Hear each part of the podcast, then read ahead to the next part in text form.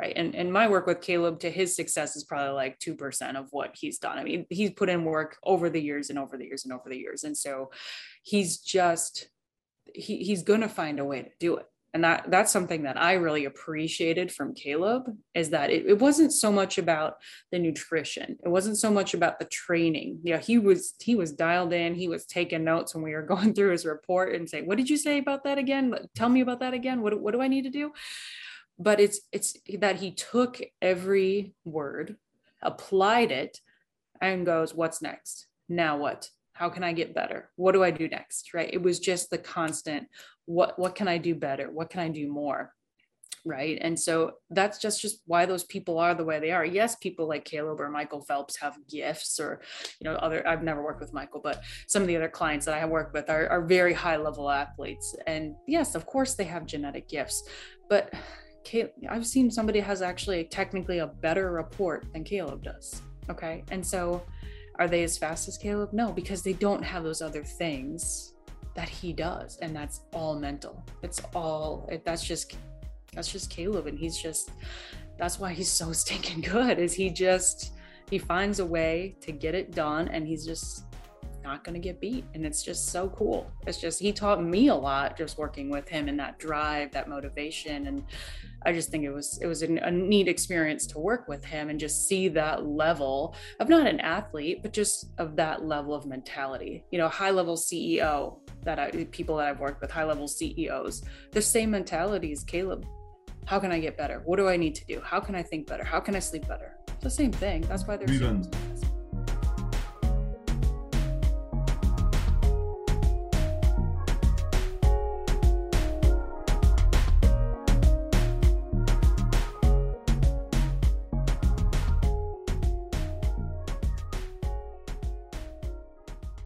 It's a new episode today of All the Talk.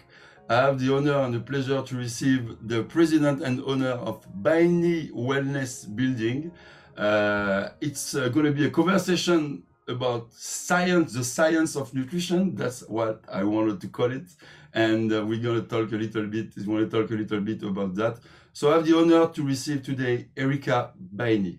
Welcome, Erika. Thanks, Greg, for having me. Appreciate it. This is awesome.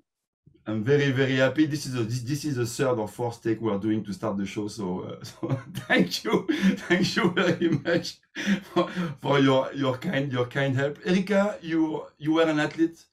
You I was. Swam, uh, you swam at the in Division Three level, uh, if my research are okay, yep. and uh, for many years. Then you were a coach for 13 years, um, assistant coach for a few years, and head coach as well in a Division One um, university mm-hmm. in US. Uh, then you quit your job. We're going to talk about that as well. To become a nutritionist, to get certification in that, uh, and you decided to start a career in uh, how can I say that? Trying to help swimmers at first, and people around you.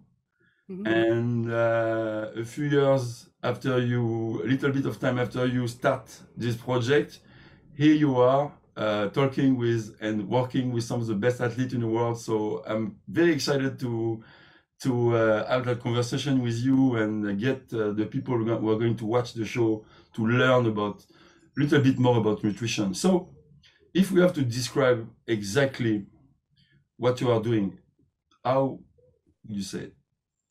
Yeah, good question. Sometimes I don't know how to describe it, so that's a good, that's a good question. So, you know, in a few short sentences, this is how I describe when somebody asks at a party says, "Hey, what do you do?" It's kind of like, "Well, I do a lot of stuff," but the re- the the gist of it is, I take an athlete's DNA, we help them understand how to perform better, recover better, eat better, and supplement better, based all on their genetics. That's what we do. Okay. That's where we start essentially. And that's 95, 90% of what we do essentially. So is going through the DNA test give you more specific stuff to help the, pe- the people around you, people working with you about nutrition?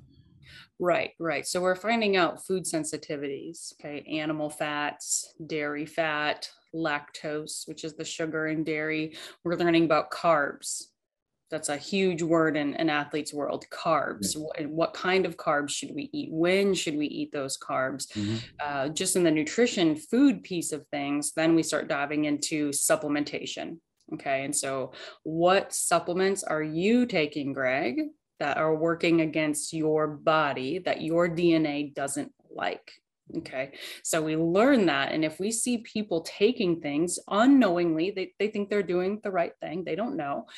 We get their genetic report and then we see, oh my goodness, they should not be taking this multivitamin. They need to take something else because there's a key in there that shows us this is working against their body. And it's super neat. I mean, when people get it out of their body and put put the right stuff in, it's amazing the difference they feel. Make it, you make a change, a quick change. Yeah, it's an easy change. It's not hard. It's an it's a quick change, and it's it's pretty impressive how quickly they feel better emotionally, mentally, physically. It's amazing. I mean, just one ingredient. We're talking about one ingredient for one gene. There's other things that come with others, but that can make the world of difference in someone's mental, emotional, and physical health.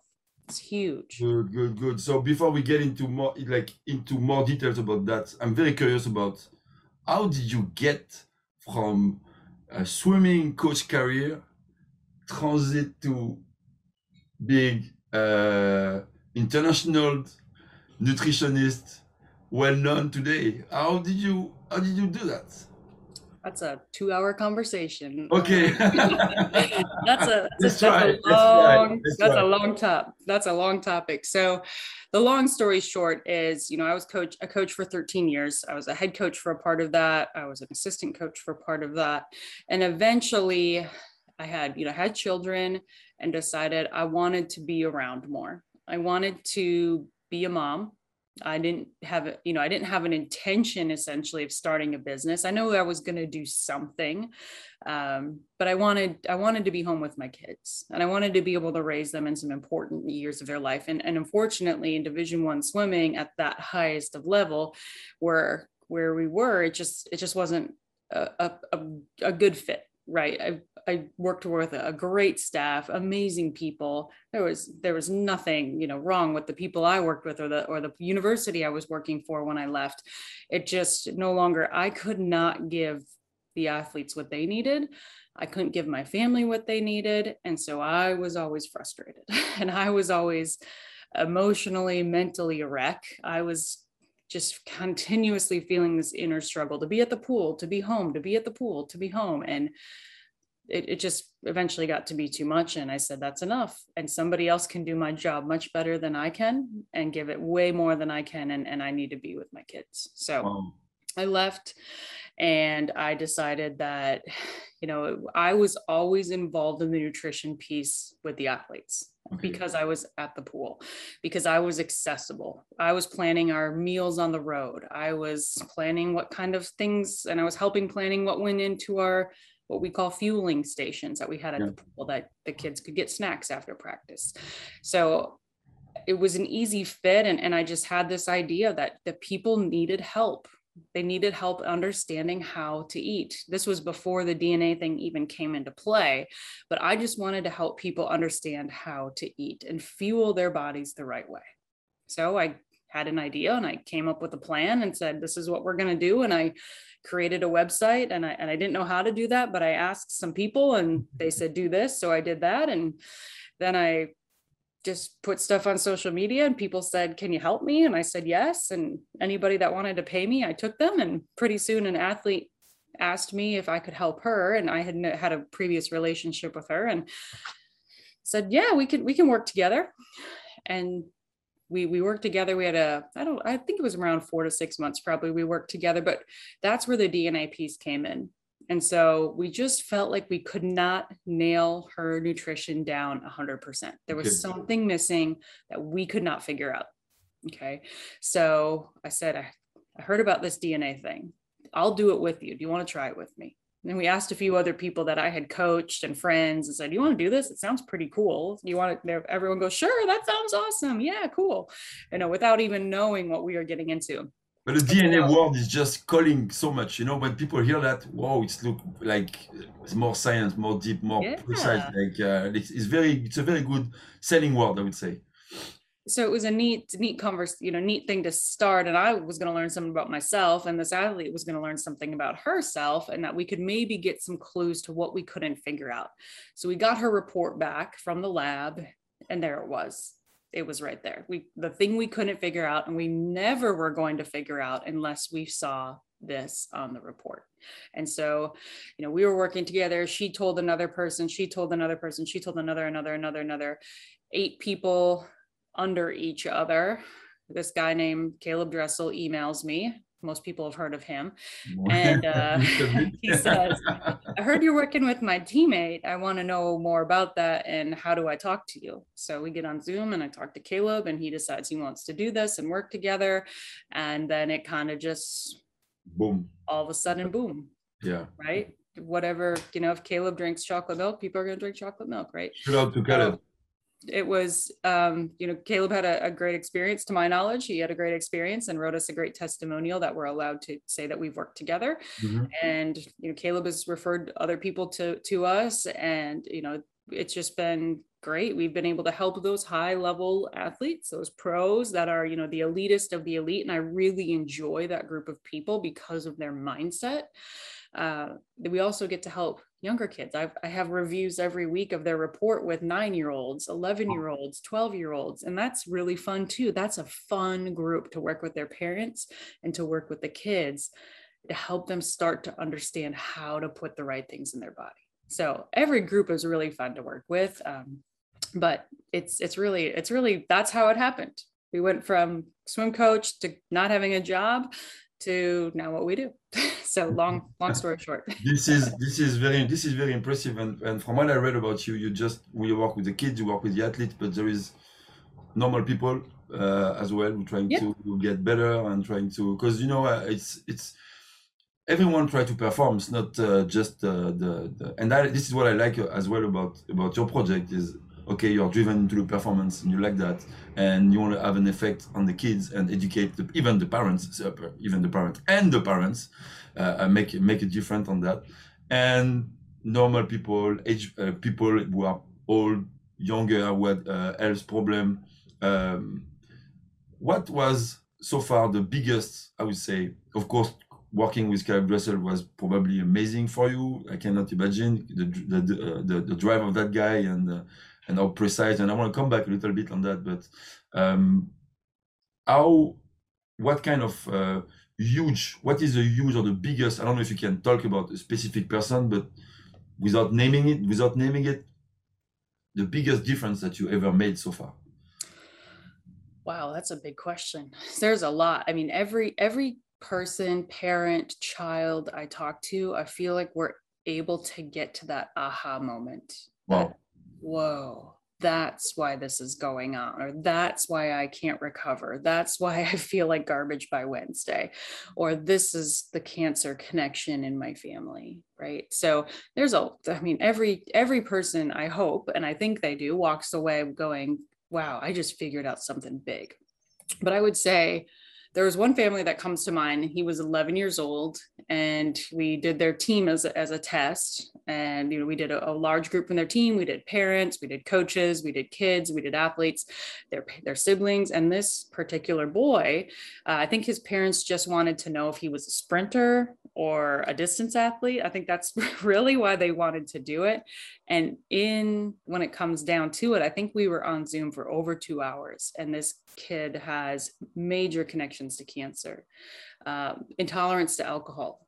Wow. So we talked about what does that mean socially when they get into college in their early 20s you know in their 30s what, what does that look like and how how can that impact this child emotionally and mentally right we we saw some of these things and i think it this particular family had some really strong connections into breast cancer, oh. colon cancer, and you could just see mom and dad's, you know, the light in the eyes go, oh my gosh. Okay, what do we need to do? right. It was, I don't know if we've significant, we haven't probably seen the impact, but I do believe we've changed that kid's life. We've changed those parents' lives because he was a biological child of both mom and dad. So they have something that he has and that got passed down. So they need to make changes as well. So that was probably one of the most standout things that I can that mm-hmm. comes to mind. But every person is it's just so different and so unique. Every conversation is different. Some people we talk for 20 minutes on their feet.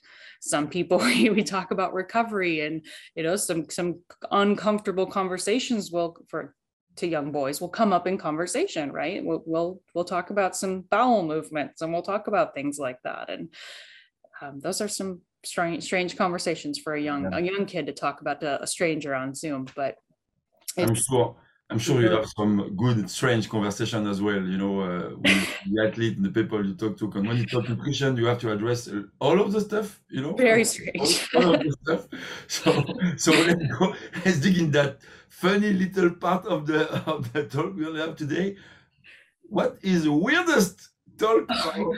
about change that you had to talk about. Oh my gosh. Well, we talk about sperm. You know what oh, I wow. talk so there is some fertility connections to things we do. So, you know, most of my conversations, unless it's a mom or, you know, just a, a call us normal okay. people that aren't athletes mm-hmm. anymore mm-hmm. or, you know, never were and talk about, hey, someday you're going to maybe want to have a family and this is what this means. Right. And so there's a connection to sperm or eggs and so on. So you can see the 11 year old boys turn bright red and we, don't, we don't go too in depth, but I just say this is, this is why this is important. So someday, you know, know to your parents desire 30 years from now you will you know maybe think about that and that's something your doctor wants to know.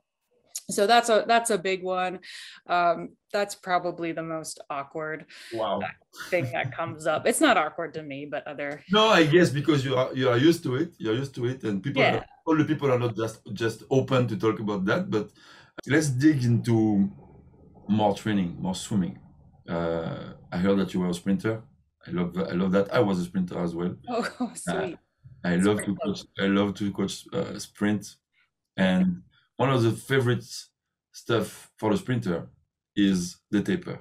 We enjoy the taper so much, and I had personally, and I see swimmer a lot struggle because when we address that to the athlete, when we are going in the taper phase, watch out about your food, the, the size of it. We're gonna we're gonna spend less energy. Don't eat the same. Uh, we're gonna you know you want to keep the program way more balanced. But I was struggling to feel. Uh, I was feeling like I needed to have a little bit more, or I didn't know exactly what to eat to fuel to fuel my my body with good energy. And my athletes and a lot of swimmers I know are going to the same kind of process. So have you ever have you, did you ever experience something or talk about, address that part of the training with some coaches or swimmers?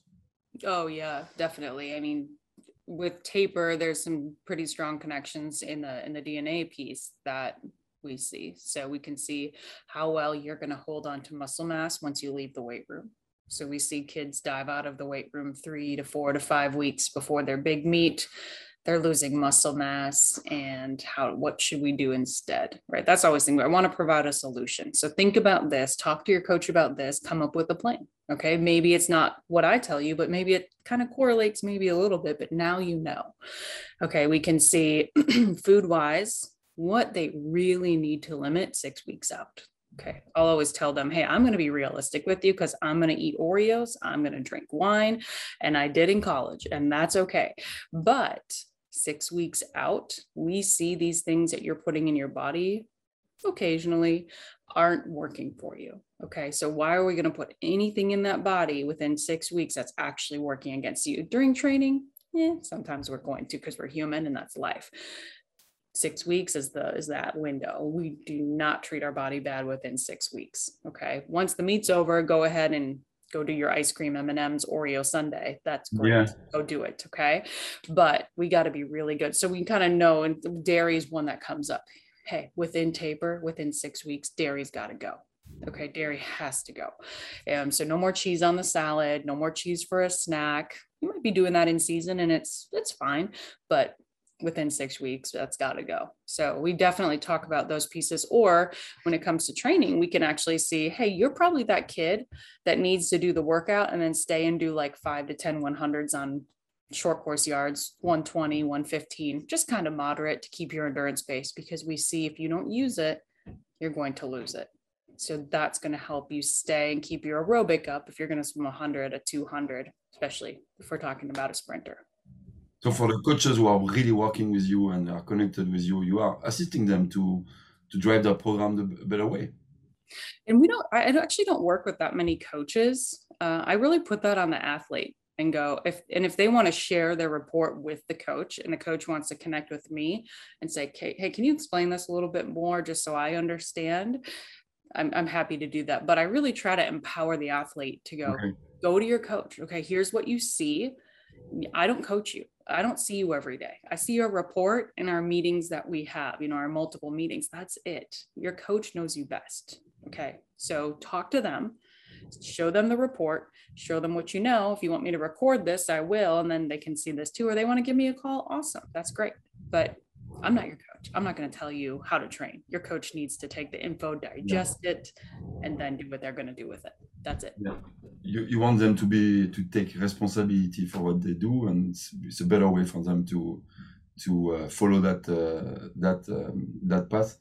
In yeah. in you know, we had the, we had the talk uh, uh, off before, and I wanted to address that. I had issues with, I have issues with addressing. A lot of athletes come to me and ask me like, "What should we eat? What should we do?" Which, and I'm not a nutritionist, so uh, I can help. I can share some of the stuff that I did worked for me, but I never did any DNA uh, tests, and it was just uh, intuition and a good connection to every stuff that I put in. I, I used to feel the effect of it and listen to my body very, very, very carefully. But I always been disturbed as a coach to, to you know, uh, give uh, huge advice of uh, you should do this, you should do that, and I never really understand why until I finally discover your uh, what you, what you are doing in the DNA who became so specific and food and nutrition is like uh, training when you are at, uh, at at a certain level, he has to be specific. He has to be well, well, well, well target. And I I see uh, uh, uh, your the business that you are doing. I don't know if there is many like you in the world right now, but uh, it's probably the next thing in nutrition because this is becoming so specific and so direct. And what you said is that the effect are like you probably feel that you sleep better, that you recover better, uh, uh, like, like you are not full with the same quantity as usual as usual as well. I mean, because you have the right uh, right uh, ingredients. Can you talk to me about a little bit more about about that? Like, mm. uh, yeah. Yeah, so I think as a coach, and, and correct me if I'm wrong, because I, I was a coach too, and it, nutrition was one of those things that we needed to address with almost everybody at some point. Yeah. But we were too scared or didn't know. Mm-hmm. And I think especially at the college level and even at the club level legally, I don't I don't know if you know we're really in a place because what if what if you say the wrong thing somebody takes that too far mm-hmm. and then as a coach you're kind of liable for what you said to that athlete. It's kind of scary to even touch nutrition yeah it is. as a coach. You're their coach. You shouldn't have to be their therapist, their nutritionist, their coach, their surrogate parent for however many hours out of the week, right? Their travel agent. Mm-hmm. That you shouldn't have to be all of those things. So I think it's scary personally as a coach if you are giving some of that advice. Um, it, to me as a, as a coach, it honestly kind of was in some ways because I, I, knew what I was talking about, but yet you just never knew what kid was going to take it too far or yeah, hear yeah. the wrong thing, right? You, you say something and they hear the opposite or they hear way more in depth of what what you're talking about mm-hmm. right? They, that's just scary. And you just well, got to protect yourself legally and, and and the club so you don't do anything wrong right? Unintentionally never, never we're probably not doing anything intentionally but unintentionally i think it's scary as a coach. So do you feel that greg as a as a coach do you feel sort of that yes it's yeah, it's uh it's it's scary because you never know and you're not sure that it's going to suit to everyone. Like uh i asked them you know like basic advice basic advice about uh hydration uh, uh, time of sleeping to recover the to, to recover uh, recover as as as much as they can. uh, since COVID start, I even uh, recommend even more uh, vitamin D and and C, and you know, of course, there is some mineral that they can give, but do we need? Does he need? Does she need more of this, more of that? I'm not. I'm not specialized. I knew what I needed. I knew the effect on it, but it's scary because you're not like in like in everything, and sometimes you don't have much of a choice because they are that they are the only one that can talk to, they can address to. Uh, uh, I don't feel like I'm a psychologist. I'm not. I'm not certified in that. But sometimes, because it's it is what it is, and because we spend so much time with them, we don't do psychology, but we talk so much, and the condition, the, the connection is getting better and stuff, and the, the the limit is very thin. So it can be it can be scary, especially today, especially today where things are changing and you have to be even even more careful about everything yeah, it's uh, it's a bit it's a bit uh, disturbing, and that's an area now where I learned to send people to the specialized, like the more the professional guy when it's too much. Like, okay, uh, this I can answer. Uh, the biggest struggle for me as a man when when there is a, a girl who come to me and they know they gain weight and they know that are not in the best shape. I trying to I made a couple of mistakes, that for sure, and I'm trying to not avoid. Uh, to I'm trying to avoid uh, now. But uh, uh, what I'm trying to tell them is, I don't mind you taking weight. Uh, if you feel good, you're good. But you you have to be aware that to swim in that shape, you're going to have to be stronger. You are going to have to work better on this, better on that. I don't think it's it's a, it will be the best, easiest way to go. But this is where we are. Uh, when they struggle and they address that struggle, I'm trying to send them to specialized people or people who are swimmers even who had experience on that and trying to exchange with them try to make them better but it's very touchy very very very very very touchy. It's hard. It's the weight the weight thing is hard. And i think so many women in my experience at least even at the pro level i mean they're even more aware. That's probably where the weight conversation comes in the most is at the mm-hmm. pro level. Mm-hmm. and they the women have this idea that when they swam their one of their best times at age 16 and they weighed 135 pounds that's what they need to weigh to go best time again.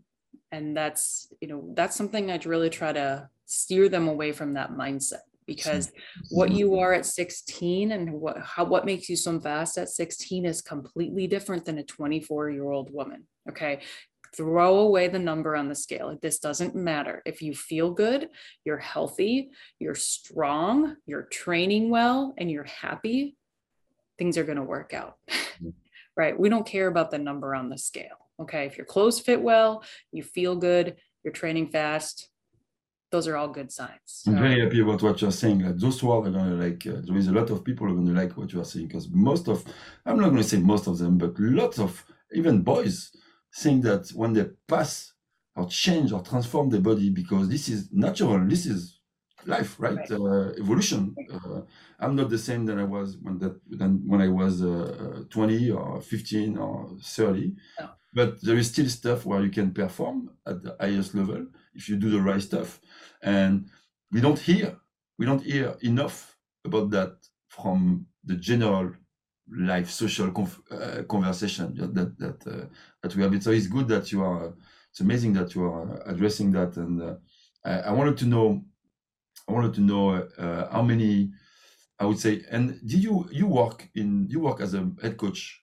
with the men's team right? Yeah? Mm-hmm. were you able were you able to provide uh, at this stage of your career as a coach good advice to some men who are struggling into that process of nutrition or weight um, did you struggle as well with it? Like i did like i'm doing or like i did or uh you know what? i think it, it the, the, everything has changed so much. I think in the last five to ten years what you can say as a coach has completely changed. And yeah. so you know, I, I made mistakes. I was a head coach of a men's and a women's team at age 26. Yeah. I, I was very young. And so some of those kids were, I mean, I literally almost could have swam with them. Like they could have been my teammates. Some of them were like older than my my sibling, right? So we, we it was a very unique relationship to be their head coach.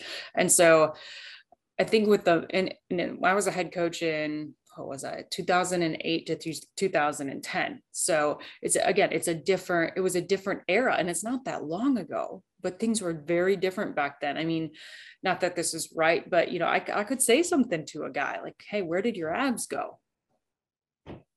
and I said it. I mean, that's wrong or right. I, I had said it back then to them, right? And so I think that the conversation is if you you cannot say that now, you would you get fired for sure if you said that. You get you say that in the US, you you can get sued for that. Oh, totally. I mean, you would you could definitely if the, if that child if that swimmer that student athlete took offense to that and went to the administration you could definitely easily get fired by that so i mean i, I don't maybe that was a wrong thing of me to say back then. Um, even even so, maybe it wasn't. Maybe it was more accepted, but it was probably not the appropriate thing to say. I was young and I definitely made mistakes. We all have, uh, but you could you could say those things, and now you definitely you can. I mean, even 30 years ago, look what coaches said to, to kids. It's just different. I mean, Bobby Knight was throwing chairs at people. Nobody. Yeah anything right it's just it's a different conversation so i always personally thought i was a better men's coach than a women's coach mm-hmm. and i uh, with the women i always enjoyed the women that had more of that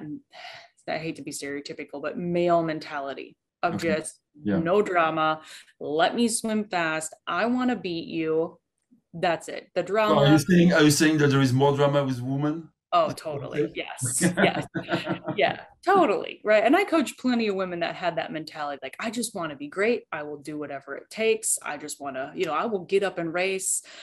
And that's those are the kids I enjoyed. The women I enjoyed coaching for sure, the, a lot. Um, but I always thought I was a better men's coach for some reason. There's just something in me that probably was better with the men than than the women. So it was I never struggled with guys. It is, it is probably easier in your position, and I see it like as a woman to talk with men or women about physical condition. I think it's yeah. easier for you than right. it is for a male male coach yeah. to talk to to address that. Uh, yeah. Your mistake will be forgive way better, way more that uh, a mistake that a male would make a male would do without bad intention. You know. Uh, Mm-hmm. Uh, it's a, it's a very very very very touchy subject, and I and I really really listen to the advice from the, the oldest coach I have around me who are now telling me as soon as you have mm, you feel it's a gray area specialist, it's not your it's not your uh, it's not your problem. You should not take responsibility for that because sometimes we feel that we have to. You know, we are we want to protect them. We want them to feel good.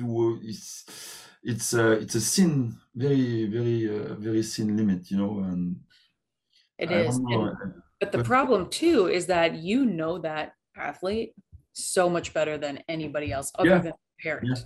you know them you know better than anybody other than the parent. And so you you, you kind of have a little bit of of i don't know um you know skin in the game too when it comes to them because how how can somebody else that doesn't even know this person come in and, and try to help them? And so there's there's just really no quote nutrition specialists out there other than us and maybe maybe there is others that i'm just not aware of that work with swimmers specifically like swimming is 95% of what we do. Swimming parents swimming athletes swimming coaches mm-hmm. we have some other sports as well but most of it is swimming. And so we get their sport. I swam. I went to morning practice. We we get it. And so if you just send your athlete that has some concerns when it comes to nutrition and recovery and performance to the local dietitian nutritionist how are they going to get our sport how are they going to understand the demands of what we do emotionally yeah. mentally physically it's just they don't get it if they didn't live this sport you can't understand it because it is so strange. it's for mm-hmm. lack of better mm-hmm. words. It is a mm-hmm. weird sport. So mm-hmm. I get that that hesitation to send them off to somebody else and try to problem solve it yourself. I I was the same way as a coach. I didn't want somebody I didn't know working with the athlete I recruited and invested 5 hours a day plus in this kid. I want to try to solve the problem. Mm-hmm. So I get that. I get where you're coming from. We have to be we have to be taught and teach way more to do that and and when it's not your, your area let's just pass on to the specialized people like uh, like even you in your in your back in the day in university you had around you in your team a psychologist uh, uh, a weight weight uh, director for your program. You had a physio. Uh, you have a different tool that you want to use, but in some area we didn't. We are not like. Uh, not it's not a question of not having the right support, but we don't have the we don't have the same the, the same attitude to use those tools, uh, facility to use those tools the same way, and yeah. it's become it's become more and more uh, more and more like that. I wanted to talk about I wanted to talk about an expression which really disturbed me. Uh, uh, no, I'm not saying disturb me. I'm not going to bring huge bad topic.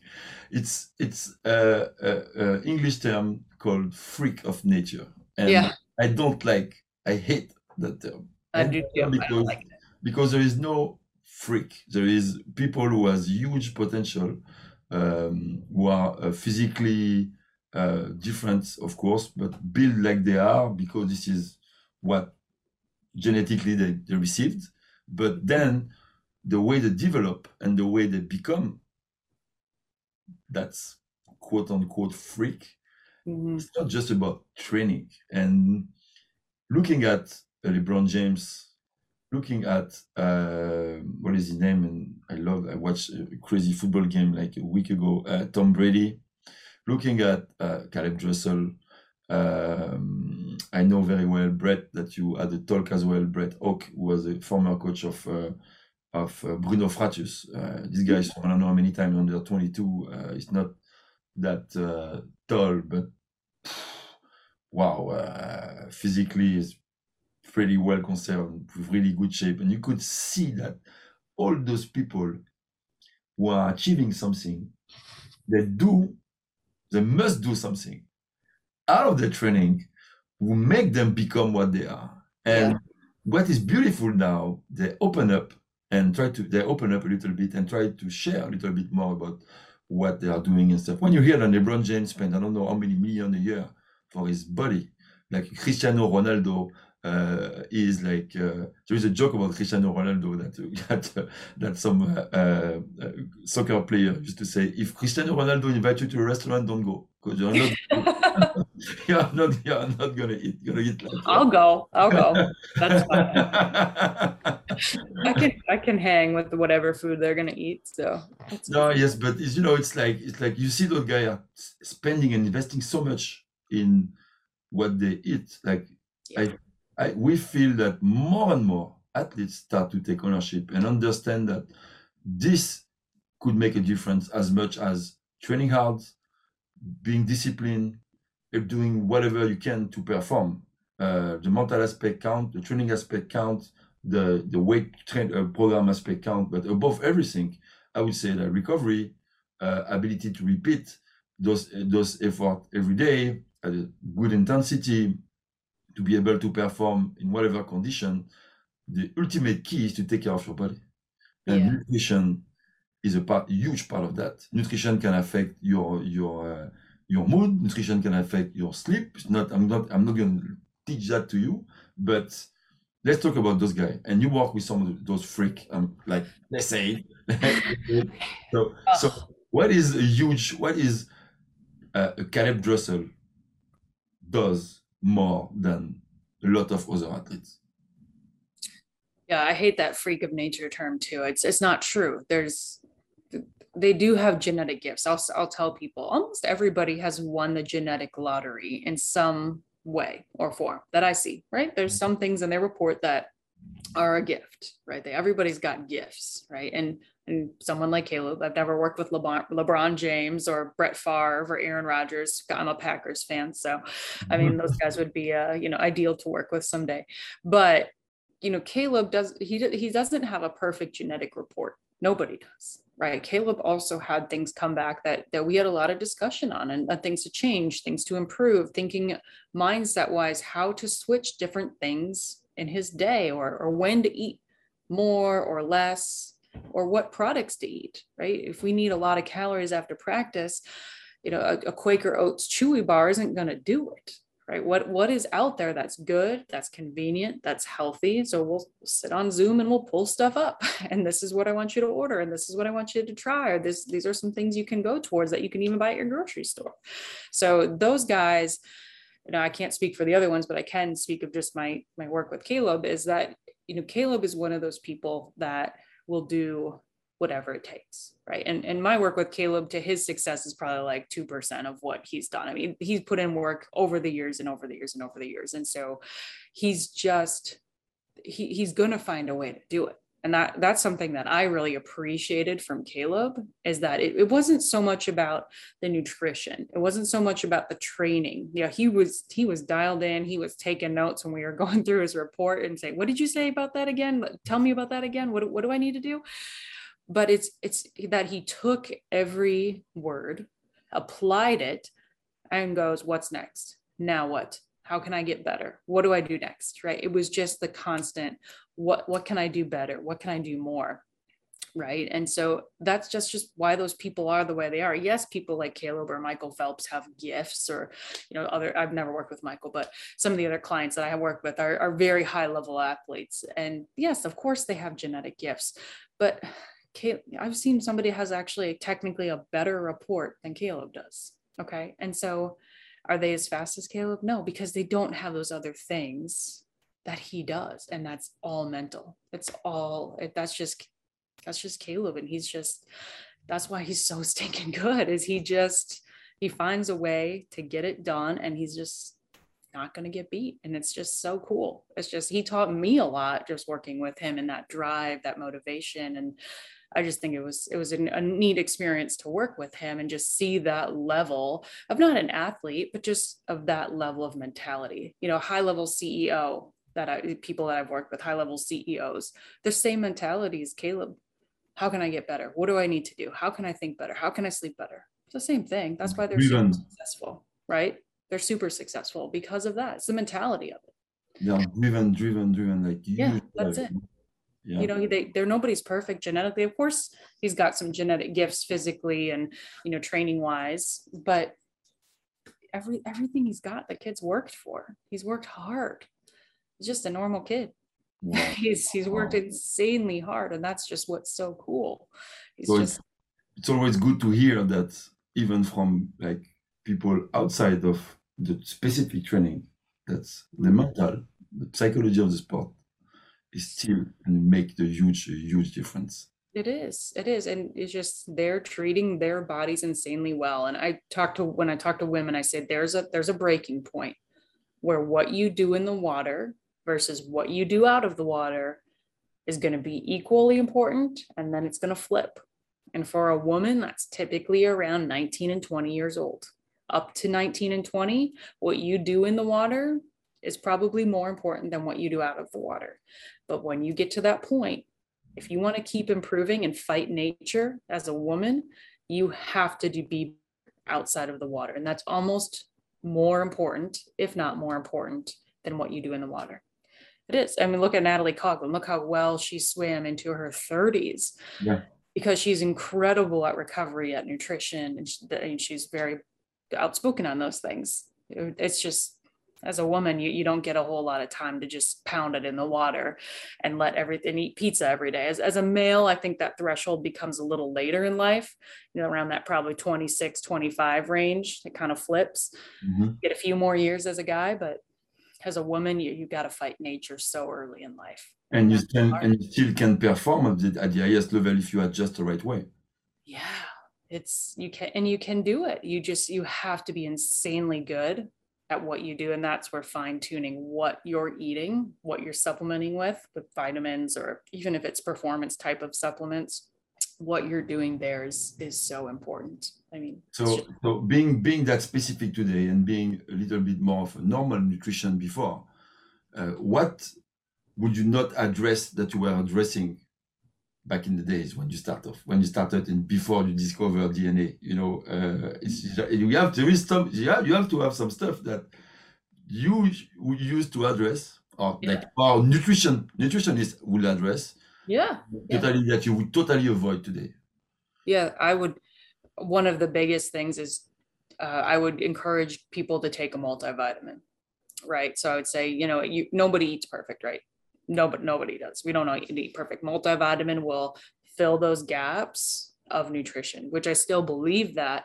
But now knowing what I know, right? There's different there's a lot of things in a multivitamin that are working against certain people and there's one specific gene that's going to tell us what kind of ingredients you need to avoid in vitamins and so uh, right now about 70 to 75% of the women i test need to avoid certain ingredients and vitamins. So they're ingesting the completely wrong stuff because they're just typically taking any old multivitamin off the shelf and they have no idea. It's about 50% of men that wow. have this.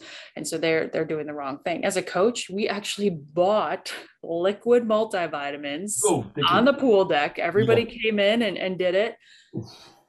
I mean, now goes, oh my goodness, we should not have done that. now knowing what I know about nutrition and food and and what works against people's bodies, you know, that's. Do you have this discussion with colleagues and, nut- and nutritionists talking with you and addressing you? How did you receive that? You coming in and being even more specific than what they do.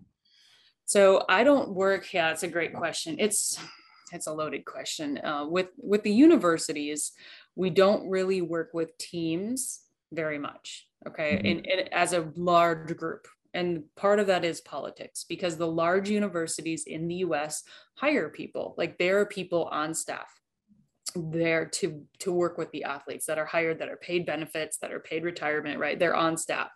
And so they the university doesn't want to hire somebody outside of these people. They, we've, we've hired all these people and pay them. Why do we need to spend money to work with somebody outside. That doesn't make any sense. So, how the university and college athletes work with me is they come to me independently from Instagram, is really honestly a big source, from podcasts, from finding my website, from referrals are the biggest source of clients we have right now. You know, we get one person from a team, there's a particular team in the Big Ten right now. We, we've had one person, and now I think we're back. We're up to like five or six from that team. Uh, so it's just referral, referral, referral, referral. Uh, but with clubs, you know, we actually do club club testing where we do discounts for large groups of, of people with its parents athletes and we, we test everybody associated with the athlete because anybody around that person is going to help them get healthier so if they're if mom and dad are thinking about their health more and what they put in their body the kid's going to as well so we want to help everyone around that athlete become healthier and protect their bubble of people with this knowledge. Right. So it's it's definitely hard with with university uh, teams if they're a larger university. Smaller universities typically don't even have somebody on staff, so they're more willing to work with mm-hmm. somebody outside of the university. But you know, I don't even work with the dietitians, nutritionists on staff because it's just me and the athlete. And I say, if you if you want to take this to your nutritionist, dietitian on campus, feel free, go ahead. You know, this is medical personal data. You can you can share that with anybody you want, and they can help you even more. But if you want to just work with me, that's fine too. it's it's kind of their choice. So you you I was asking you off if you are a lot of people doing what you are doing. Do you know people in the US doing what we are doing today with DNA? Not at all. I I know there's other DNA companies out there. So some of the ones that you've probably heard of, like Ancestry.com, yeah. 23andMe, right? And so those are technically DNA companies that tell you something about your health. Now, the problem with those is one, they're not HIPAA protected, which means they can sell your data and they tell you right away they're going to sell your data. Uh, they are not science or research backed either. So there's no science behind these things. The one that we use, this particular DNA test, mm-hmm. actually has hundreds and hundreds and hundreds, probably thousands of, of research studies that back the data. So that's why we use the one we have. It's HIPAA safe, it's protected, and it's research backed. There's none other in the world, to my knowledge, at least. So we are honestly the, the I think the only people doing this to the sport the specific sport performance level, to my knowledge. There might be other people, I don't know. But to my knowledge, I think hopefully nobody gets the idea to go start their own now but i think i think we are and i think we're so unique because we really gear towards athletes and swimmers specifically and because we all were we all were swimmers. Yeah. everyone on our staff was a swimmer or is still a swimmer at the at the high level. So we we get it. We get the sport. Yeah i'm sure people come to you and they feel even more comfortable because you are a coach and you know what you know what they feel and you can describe it very very very well. Uh, what what would be like the recovery gap that most of the time, and how you will evaluate that with your with your athletes, uh, that they improve, you know, from before you and after you. Yeah. To me, this is the the, the biggest problem, the biggest uh, challenge for a coach. This morning, for example, we did uh, uh, with two swimmers, mid-distance swimmer, Katerine Savard, and, and, a distance swimmer, and I have a, a 6K workout but it was a very low intensity workout. Uh, heart rate went above 24, probably just 400 or 300 meters in this workout. Uh, for the rest of the time, it was very low, but it's always a challenge to do. It's always a challenge to write down this workout and take the time and slow and you have to watch other stuff than being focused on the stopwatch or the physio- physiologically physiologic, physiological aspect of the performance. It's, there is skills that you can work on, the way they are relaxing, focus on breathing. There is so much stuff that you can work on as well on the side. But I'm always happy to go through those uh, workout. But it's very, very, very, very challenging. And we do this workout for them to recover. But outside of that, how is your nutrition program and the nutrition DNA test could affect the recovery. Yeah, that's actually one of the genes we test is the recovery gene. So I was going to ask you, Greg, what you guys do for recovery, right? Is there, do you guys have recovery days? Is that something that you guys have? What I, what I put in my season plan, and, and this is something I'm very proud of. I have like six to nine transition week in my plan. Let's say you have 48 weeks of training. There is six to nine transition week where I'm going to count probably three three transition week totally off during this during the season. When I say weeks, more five days or four days off, off, off. And for the other one, one there are moments where I'm gonna go down in the volume a lot and the intensity is still gonna be weak where I'm gonna refresh the mind, uh, have more fun, uh, talk a little bit more, uh, um, work a little bit on the video aspect, do more skills, you know, and and it's very refreshing as well because I feel that and, and this is one of the lessons of COVID-19. I hope it's going to help even more coaches to go that, that way is we, I'm not sure that we need to do that much, honestly. And, and you are 39 years old and, and you swam until what age? Until what age did you swim? I started swimming at 14, so I was very late in life. When when you, when you quit? When did you quit? Uh, 22 22 22 so so if, if we look at the generation before us and the generation the generation of swimmer even before you they were mm-hmm. hammered they were swimming like crazy yeah. and they were, they were they didn't have a four three five different program to train they just had one and if you were a sprinter you will swim 10k like every in the in the workout and you will you will rest two weeks or one week a year and suddenly you could feel the energy and you could swim. But yep. imagine back in the days how and the way they used to eat and you know how rough and how rush it is it was on their on their body. So how is that recovery big and how can you me measure the percentage of improvement you got from that? So some of the athletes have Whoop watches, the recovery okay. watches. There's I've seen some data actually that some of the people that have this major gene mutation in their vitamin deficiencies, when they make the switch to get one ingredient out of their vitamins and their food, because you'll find it in foods, it's not that hard to switch. And they start putting the real stuff in their body, no longer the synthetic. They've seen recovery up to 25 and 20% better every day. Wow. Can you imagine if you recovered even like 5% better every day?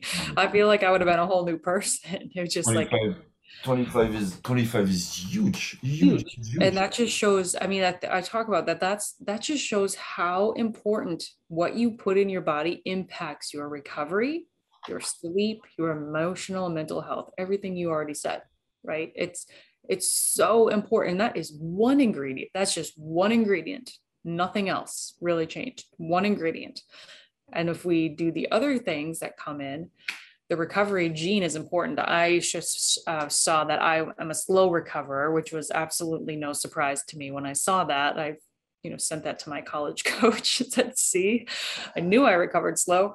And so yeah, we talk about that one for quite some time with everybody, right? What does this mean hydration wise? How much liquid should you actually be drinking every day? How do you tolerate heat and humidity? Do you dehydrate more quicker or more quickly than yeah. other people? Mm-hmm. Right. We talk about how to flush lactic acid. I hold on to lactic acid in my body for a long time and I have to force it out. I feel you. and just, it's awful. It's awful. It was horrible. Now looking back, I, I understand it. Now I can talk to these poor humans that also have this gene with me. We can discuss how horrible it is to feel that way. And so just knowing, giving them the tools, giving these athletes the ex, kind of an exact plan of this is what I want you to do when you get down with your race you get done with the 500 free or the 200 butterfly 100 freestyle and you got to go to the cool down pool and this is this is your routine. This is what will help you get rid of that lactic acid so you can swim fast in finals or you can swim fast three days later. If you don't do these things that's going to impact you pretty hard. Maybe not at 12 but at 18 22 you're going to feel that hard. Mm-hmm. that's going to be bad so we can give them the tools recovery wise. Um, one of the most recent athletes I talked to, she was at an ISL at, in, in Italy and she, she's a sprint gene and she recovers slow. So I said, when, you know, when you do recovery workouts in the water, do you also go lift that day? She was, yeah, that's not recovery. When you're a sprint gene and you recover slow, there's no way that's recovery. That's actually worse than just a hard threshold set on your body genetically. So it's kind of made me rethink. You know, when I started to learn about this as a coach, I totally made that mistake. You know, we almost every spot we had recovery day in the pool, we had fun, we play a game, they social kick, and then they go to the weight room for an hour and pound it out. Those sprint gene kids were shot. That was not a recovery day. So we've I've learned a lot since. The recovery world is like has to be more respect. I think way more and more. And I and I, and it's a big challenge for me in my program. Like try to adjust that all the time and make a aerobic easy work easy. And mm. some of the swimmers are going to listen to what I say right now when they say, "Oh no, no, no, no, it's still hard. It's, it's still hard. It's still, it's still, it's, it's still not easy enough." But I think that's a major key of success uh, in your in your uh, in your training program. Do you miss a little bit of coaching? No. Not at all? No, no? not at all. No, no, I don't. Not at all. Um, I think it's just the coaching that we do at the university level here is is so much so much of our work is not even coaching anymore right we, we have to recruit so much. We recruit juniors and seniors and sophomores, and we recruit so much that by the time I would show up to 2:30 practice, I'm shot. I'm just done. I'm, t- I'm tired. I'm ready to go home. And that's when you're supposed to be at your best, right? Is now your now your real job should start, and you're shot. There's just so much other stuff. And then you know, if, if swimming isn't your life, and you have other things going on, like you have kids or family or you know other things that all takes away your emotional and mental energy too. And so it's just no, I don't I don't miss it because the schedule just drove me away completely. It wasn't that I disliked coaching, that I disliked the athletes. It's just the schedule that completely drove me away. And now I actually still coach, but I get to do it from my home in a chair that's pretty comfy. Um, I get to, you know, work with some pretty cool people all over the world. Everybody that everybody's very different, and and everybody that comes to see me is pretty happy they're pretty, you know, nobody's been mad and doesn't want to be there. They're pretty excited to learn about what they want to do. And some of those athletes occasionally didn't, they didn't really want to be in the pool. They were there because you were paying them to be in the pool, or mom and dad were pay- making them be in the pool. Yeah. Everybody that comes to me is really happy. We have really great conversations and have fun. And so, it's yeah, you deal with the good side of it. Yeah, you are dealing with the good side of it. Did you? Yeah. Was it a hard decision to make? To like, or did you take a long time to? say that okay i'm gonna i'm gonna quit because i'm not gonna lie to you like the the the last two years the covid situation as a coach i'm sure a lot of coaches are going to agree with what i say like make us make us realize that wow we don't live for ourselves enough yep. Yeah you realize that like uh, the first three months i spent when we just covid hit us i was so happy I would have been as a coach too. I would have been finally. I, was, I, I was happy because because it wasn't even like sleep was to me the biggest frustration in that COVID because I realized it took me six months to start to open my eyes after six thirty or seven because we are programmed for Yep. that, you know. Yep. So it's so much in our DNA now. Like, uh, like, you know, we we wake up. I woke up when I I have a I have a, a workout at six. I'm up at four or even before, and I'm at, I'm in the Yep. pool deck at four forty five, four fifty because I want to be ready for the for the session, right? Even if it starts at at six, so you you program your body and your mind Mm. to get up and get up and get up and get up, and it's it's wow. It's uh, it took me a while to start to sleep normally, and still I'm I'm I'm struggling. Uh, I should probably uh, do a DNA test and and do something something do something with you as well. But the the side, the good side of it was that I was able to enjoy my my kids. you know, Yeah. spend more time with them, uh, uh, be more available, be, be as well in a better mood, you know. hmm And I'm and a lot of coaches today here in Quebec, in Canada, quit the job. Or Yeah. took assistant position or took downside position to have less responsibility and being okay to lose a little bit of money and enjoy a little bit more of life. Uh, uh, did you did you uh, did you went through the the the same that it was was it hard for you to like accept say okay this is what it is. We're going to take more times because we are in love with the people. We are in love with swimming. Like i'm sure when you watch swimming or when you are on, on the pool deck for different occasions i'm sure that you you could have easily have goosebumps or uh, just watching the athletes or what they are doing. I'm sure you have fun watching watching that. So how was it for you to because i asked you that like in an off in off conversation and you told me that uh, something like trigger you to push you to push you to to that side of it. But if you wanted to share that a little bit more with us because i'm sure that a lot of coaches are living that and for some reason they are just sad you know uh, being honest about what you are living. It's uh, a strength. I really really enjoy uh, talking doing the podcast with brett. Uh, he was almost one of one of the first podcasts i was doing and he, he was talking about how how destroyed it was, how burned it was by by because he was consuming himself to being available there, being available there, doing this, the pressure from, from the university, and he was a young coach as as you as well as you were. He had probably three or four years of experience, and boom, he was the head coach of Auburn. And of course, at the beginning, it's overwhelming. And I'm not going to lie to you today. I'm, uh, I'm in that position. I'm the head coach of my club. It's been 12 years and I haven't been the head coach. And, and I want to do well and I want to preserve my health and I want to do sleep well and take time to to to have to take time to uh, to be in shape and enjoy time with my kids and stuff, you know. But um, right now and this week was probably the hardest week I had since I'm in the position. I was so busy every night. It doesn't stop if I want to. You know, you know what it is. You have email, phone, uh, workout, and you and the higher the highest level your athlete are, the more the more demanding is the mission and more specific is the mission. So you are giving a little bit more, and it's easy. And I s- trying to watch myself. I say, okay, take time for yourself. Take time for yourself because if you feel good, you're gonna be good. If you don't feel that good, you're not gonna coach coach A plus. So that was it the same for you? But that that kind of bring you to the end. Yeah, you you're kind of describing a whole lot of feeling there that I felt. Yeah, it's so really. You, I oh I I always had the goal to be. Uh, well, I should backtrack.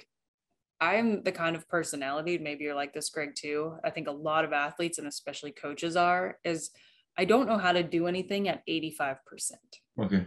It's a thousand percent or no percent.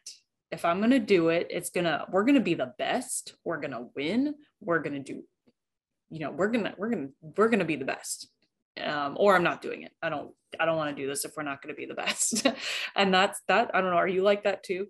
Or is Yeah, of course, of course, I love that. Like this is, I think, the the the the, the paradoxal situation in our work. You know, you want to go there and you want to invest so much sometimes, but the cost of it, ooh, the cost. Yep. Emotionally mentally physically it's it's not mm. worth it. So that was my big struggle when it came to coaching is that i wanted to invest everything in coaching and then i wanted to invest everything in my family and then i wanted to invest everything in coaching and it was five to six different times a day i'm adjusting this i got to be here all here and then i got to be all here and you know it's i like i said i don't know how to do anything at 85% it's a thousand percent or nothing and that gets me into trouble a lot because i just put the blinders on and, and go. And I've actually gotten really good at not being like that since I left coaching. I, I definitely have become way better. And yeah, as you mentioned, there was an event that sort of triggered the thought to walk away from coaching. It didn't, it wasn't so much the, okay, now's the time I'm going to pull a trigger. Cause it didn't take me, it took, uh, what did it take me? January of 18 and I left in October of 18. So what is that? Nine months. Okay. So nine months later. So in January of 18, I was pregnant with our third child and then I had a stillbirth. So stillbirth oh. for people that you know don't know, it's when you birth a child that's not living, and that was pretty traumatic. Wow. Uh, that was pretty pretty tough, and I was working uh, at Purdue and with John Klinge as the head coach. He's still there with the women, and he you know, he gave us gracious and wonderful, and he gave me. He just said, "Erica, whatever time you need, you just take. Okay, if you don't want to come to Big Ten championships, you don't want to go to NCAA's, whatever you need, you just do." Okay.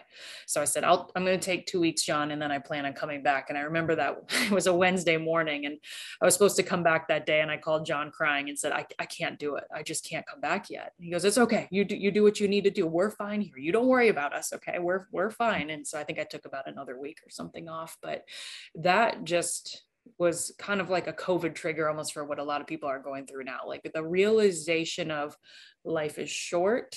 There's more to life than running the rat race. It wasn't more to life than coaching. It's more to life than living that schedule, living that way constantly in rush, in angst, in anxiety over, I got to get my kids by from daycare at five o'clock or I'm going to get charged 25 extra dollars and, or, you know, constantly living like that.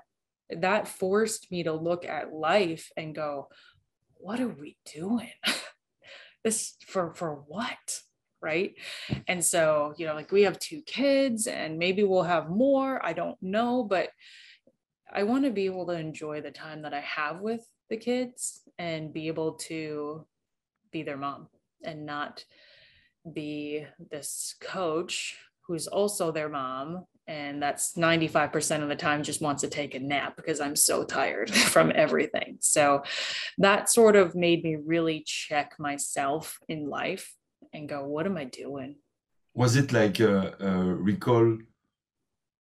How can I say that? A recall moment where you told yourself, oh my God, life is precious. Yeah, yeah, yeah. And we forget, you say those words like, we say those words sometimes without even thinking about the meaning of it until mm-hmm. something hard hit you and like uh, death of someone or uh, uh, like uh, uh, whatever whatever experience you can have in your life were really really intense make you come back to the basic and say oh i should enjoy a little bit more the natural and normal stuff and yeah the focus is not exactly where i, sh- I should i should put it put it like right. do, you, do you think that it was this has had a direct connection with your work and how burned you were Mm-hmm. Yeah. yeah. And so I think, you know, I gave myself time because I was obviously in a hormonal, a mental, emotional mess for m- multiple months. So I, you know, did, wasn't going to make any rash decisions. I shouldn't make any rash decisions other than what to buy at the grocery store. And that was still even sketchy at times. I would make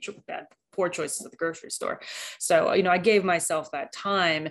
And, you know, once we went to NCAA's that year in March, you know, had finished, I think, the second highest ever in team history. It was just such an enjoyable meet. And I remember thinking on the deck, oh, I could, I can keep doing this. I'm having fun again. Like, yeah, okay, I could do this. I'll, I'll yeah, I think we can do this and I can make it work. Um, and then I remember around July, just that year that summer on on campus when we had most of our team there and training and the summer started out great it was enjoyable and then once something about july hit and i just went i, I don't i don't know if i can do this. So I, I just kept pushing through because that's what we do. We're coaches and we just push through and we ignore all the feelings and you know there's multiple times in my career that i've you know probably thousands that i went i'm done. I can't do this. I can't wake up at 4.30 anymore. I'm done. I can't do this. Every morning i think i said that. Uh, but then in the fall the recruiting rules had changed that year. In 2018 you could start bringing juniors high school juniors onto mm-hmm. campus. And so that that significantly doubled or tripled the amount of work there was. And so I gave everything I had that first week of September. I think it was that we could recruit the juniors and call them and talk to them. I, I gave everything the way it should have been. And after that week, I went, I can't do this. I am mm. done. So that next Monday, our, our head coach had gotten back from ASCA and I said, John, can I talk to you? I, I got to be done. so I'm sorry. It's horrible timing but I, I'm just done. And you know, we just we I gotta I gotta do something else in life. I gotta be a mom. So we don't want we don't want coaches to be discouraged about your story. I feel like I really feel like what you are saying is, is truly honest and and you're gonna help a lot of people to to face the reality. It's very very very important. And what and we are going to the end. And I want to ask you. I, I, usually say I just have one question. I'm gonna have I'm gonna have more, but but what would be what would be the best uh, advice you could say or give to a coach who is who are going to what you went through, and you today you are out of it. Some coaches don't want out. Yeah. what? How would you? How would you? What would you address to them? Like, what would you say for them to be able to go and to work as hard as they want to work achieve yeah probably everything that somebody tried to tell me and i didn't listen to. Probably all of those things. Uh, but no in all honesty i think that and this is so unrealistic and when you're in you're in that world you can't see outside of your bubble. Like i don't i don't have time to go take care of myself. All you people talk about is self care for coaches. Well, when am I supposed to do that? Right. I remember that conversation coming up. Well, I would talk to an administrator and they would say, How are you doing? Like, I'm fried. I'm, I'm just so tired. Like, you got to take some time for yourself. When? when do you want me to take time for myself you cannot see that you can you, you cannot see that in your day but the reality is you really that's the only longevity piece is if you find a way to balance somehow. And there's times in the in the career where it is going to be completely unbalanced but that means that on the other side of things, there has to be some time where it is balanced or almost the opposite direction. I felt like my life was probably most balanced when I was um, honestly probably a head coach because we had with where the university I was, we didn't have a summer program for one year. And then the, the next year I started a summer program, but we had a really great partnership with a local swim club. So the kids would swim with them in the morning. They'd come over and swim with us at night. So I was coaching once a day got to recruit from home. You know, I kind of just did whatever I wanted through the day. I mean, we had that uber balance, like so little things going on in the summer. During the season, it was crazy, but you knew once conference or NCAA's were done, we got we got a break. And that yeah. that was fine. But that's that's honestly the best advice I never listened to or couldn't figure out how to put it in my life was somehow you got to walk away from that deck and let other people handle it for two weeks for three weeks for one week for every every you know wednesday morning you're not on deck whatever that is that's how you got to you got I, I did put in place something for the coaches that i read some some in some news maybe long long time ago. I always kept that in mind because i thought it was a great idea. Now that i'm back in the head coach again. Um, i wanted to offer that to everyone in my staff so I would say that every full contract coach in charge of a group or uh, working full hours with another group, I'm trying to give uh, them the opportunity to have every it's going to go every eight weeks because there is eight coaches like this eight weeks. I'm going to give them thursday off thursday when they are done thursday they're off friday and saturday and come back monday. Yeah.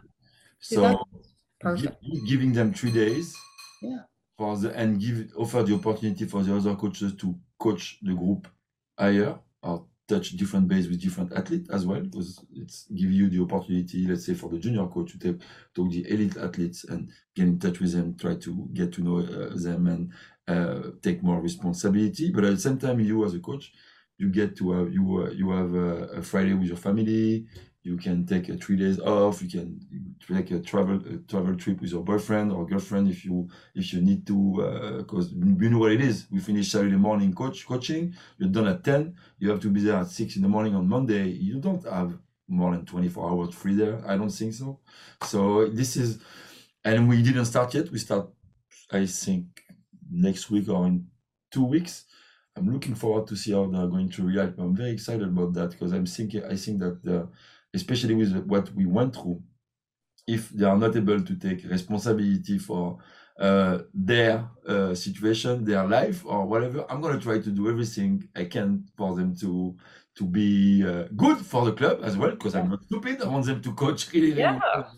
like you. I want to achieve good, uh, good, amazing result, and I think that it's uh, I think it's a good idea and it's going to help them a lot. What do you think about that? What do you think about that Idea? I think it's awesome. I think you have to force people to do it. And you, the thing you can't control is that you can't force them not to feel bad or guilty or think about swimming, Mhm. right? You have, they have to emotionally and mentally get away as well. I went, to, I remember I went to ASCA. I don't remember what year this was. This might have been like 2011 or 12. I don't remember what year it was, but Gregg Troy, Caeleb's coach, was actually talking. Um, you know, Caeleb was probably like five at the time.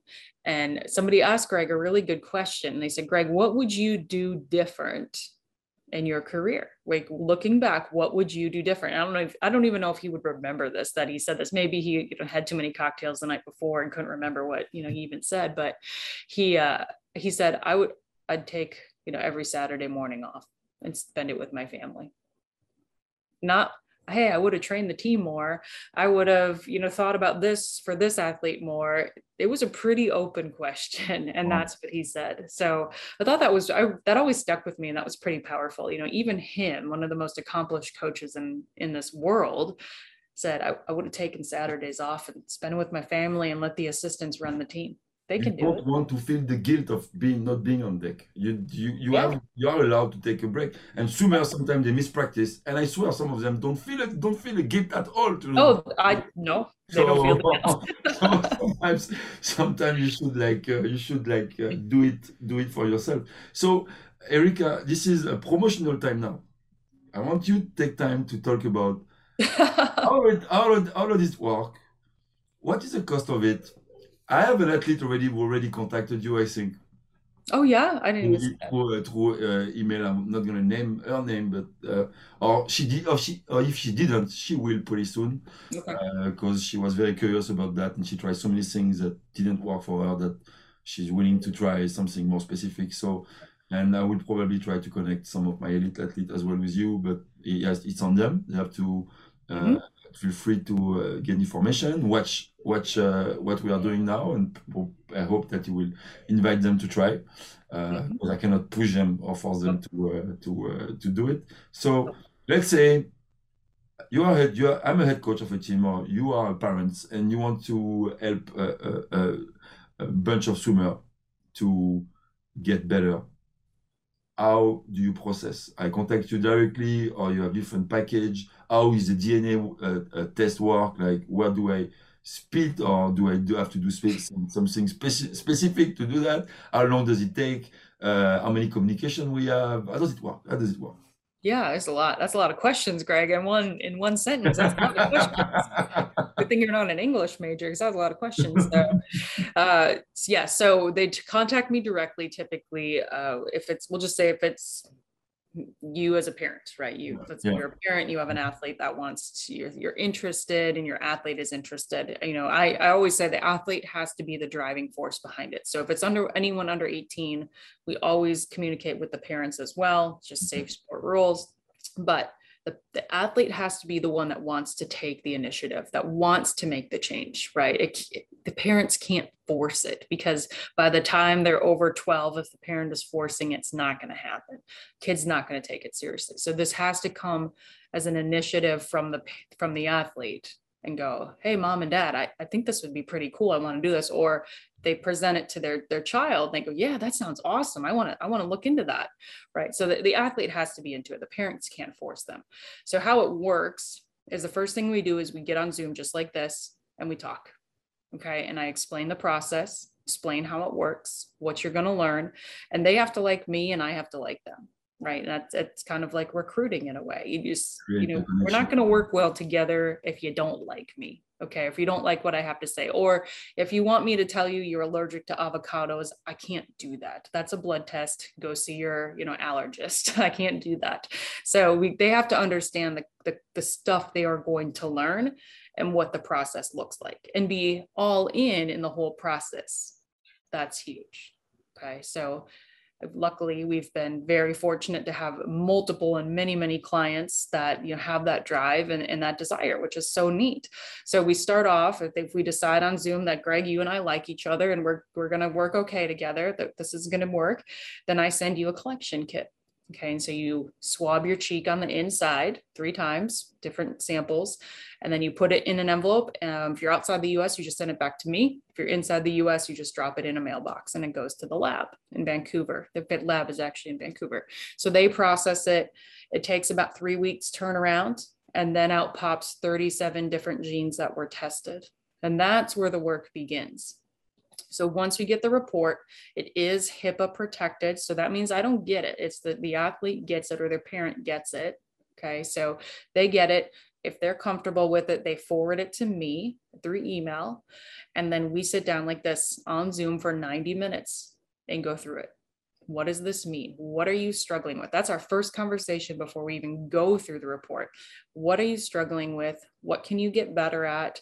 What's in the family history we want to be preventative on right? So there's a lot of stuff that comes out there a lot of stuff that usually comes out. Mm-hmm. so then we know how to gear the conversation and gear the results to what they're trying to figure out. If they're not in a weight loss goal we're not going to talk about weight loss okay? That's that's not that might just get breezed over okay? If that's a huge goal for them we can see what kind of things are going to be beneficial for them when it comes to that so that's a 90 minute conversation that's pretty long that we go through the whole report and apply this to swimming, apply that to them specifically. It's not generic in any way. After that, we do a 20 minute supplement review. So we go through what supplements are you currently taking? Are they sport safe? Do they line up with your DNA? And is there anything we want to think about adding in?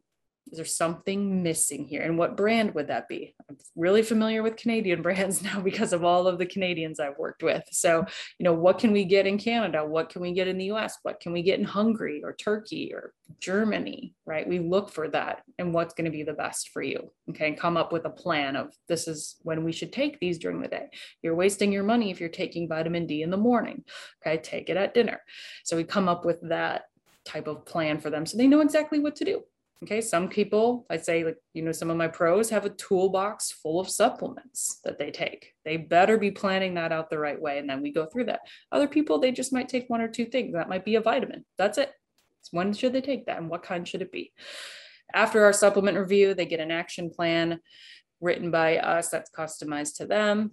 They get about four to six weeks where they're making changes and they have access to message with us so they get to ask us questions. A lot of times they get pictures of things from the grocery store. Is this good for me? what, you know, what, what kind of things should they do between sessions of a meet? A lot of different conversations come up there.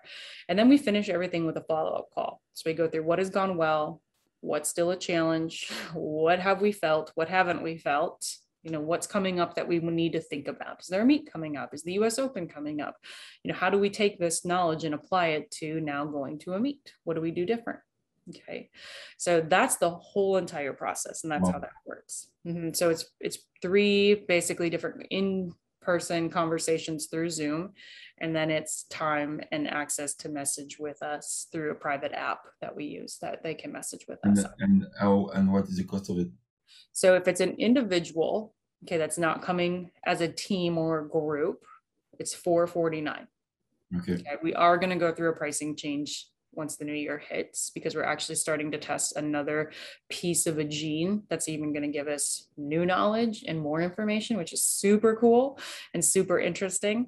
Uh, so all the science nerds out there would be very interested in it but it's really going to be helpful for athletes and fertility pieces. It's going to be really, really cool to see that.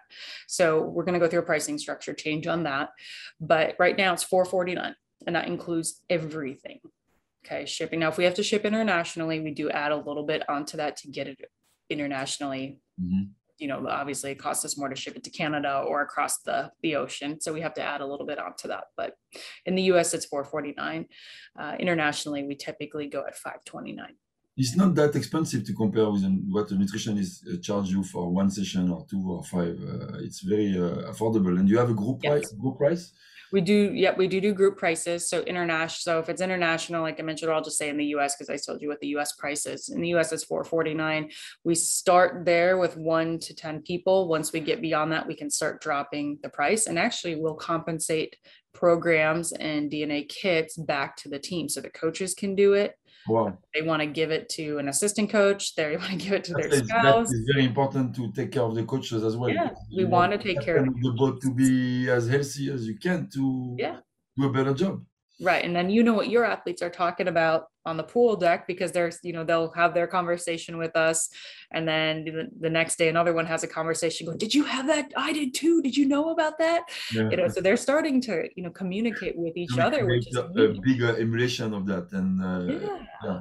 Right. So their bubble of people around them becomes more knowledgeable and more interested in what's going in their body not always but even if it's 50% of the time you know they're they're making a better choice or being more aware of what's in their body okay? So they're influenced by their bubble of people which is helpful. So we can keep dropping the price uh, the more people we test from a team as a group, whether that's parents, we open it to parents, coaches, siblings, athletes, anybody associated with that athlete. There's been teams where half of our group has been parents because they want to know, like they're interested in knowing what it is. So, and then the more and more we compensate more uh, coaches programs back to the team. And so we, we just want to make sure the coaches are being able to do it as well and be as healthy as they can because man, they need it too. Some coaches, yes, they need it, they need it bad they need a big they need a big time. So it is very affordable and the reason behind it is because we're not doing blood draws.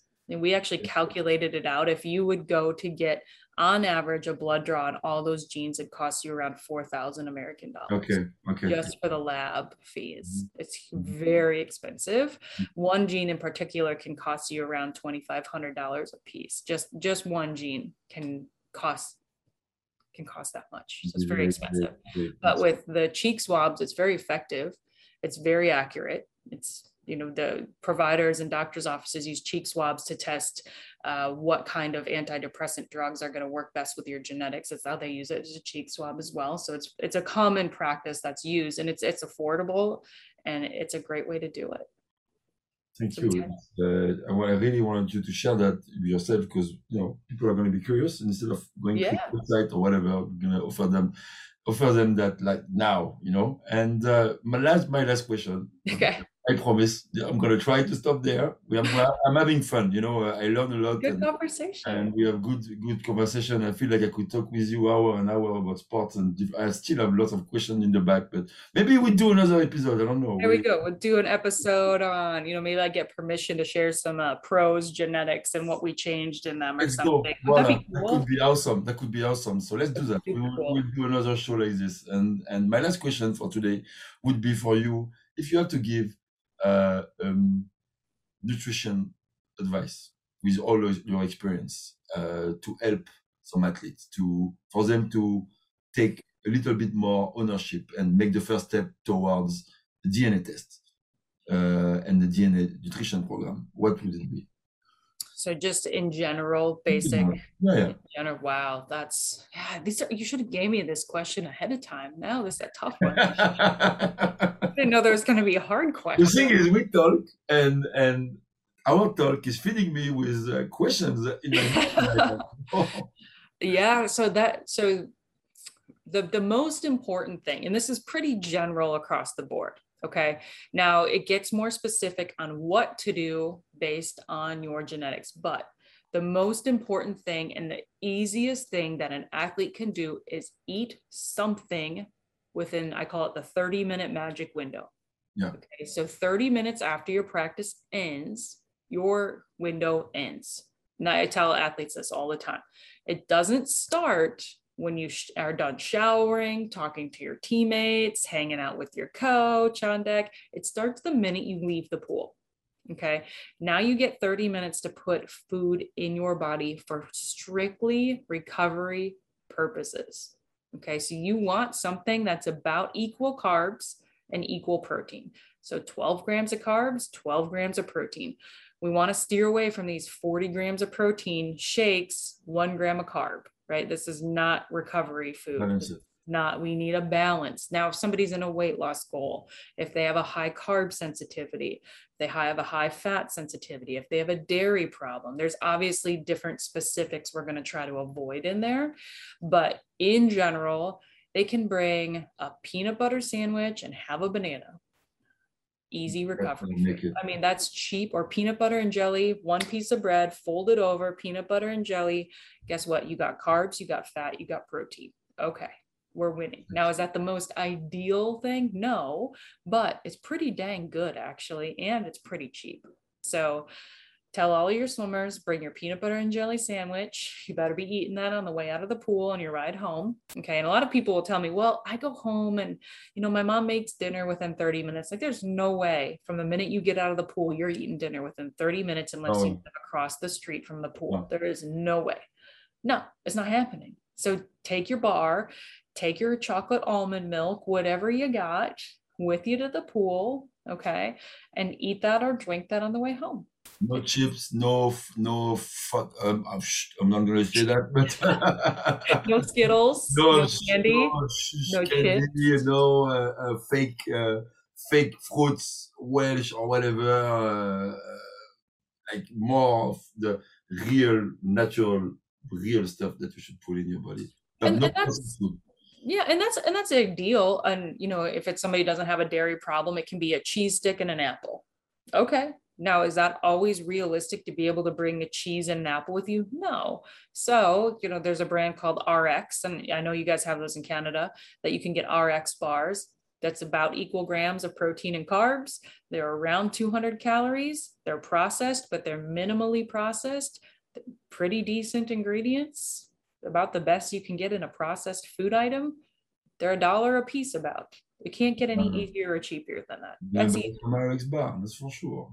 right. You can buy a box of them at Costco for like 10 bucks for 10 of them. It's pretty cost effective. And so mm-hmm. that's a great thing to bring to a meet. Or if you have to be in school all day and then go to practice, you can't keep a cheese stick in your backpack all day.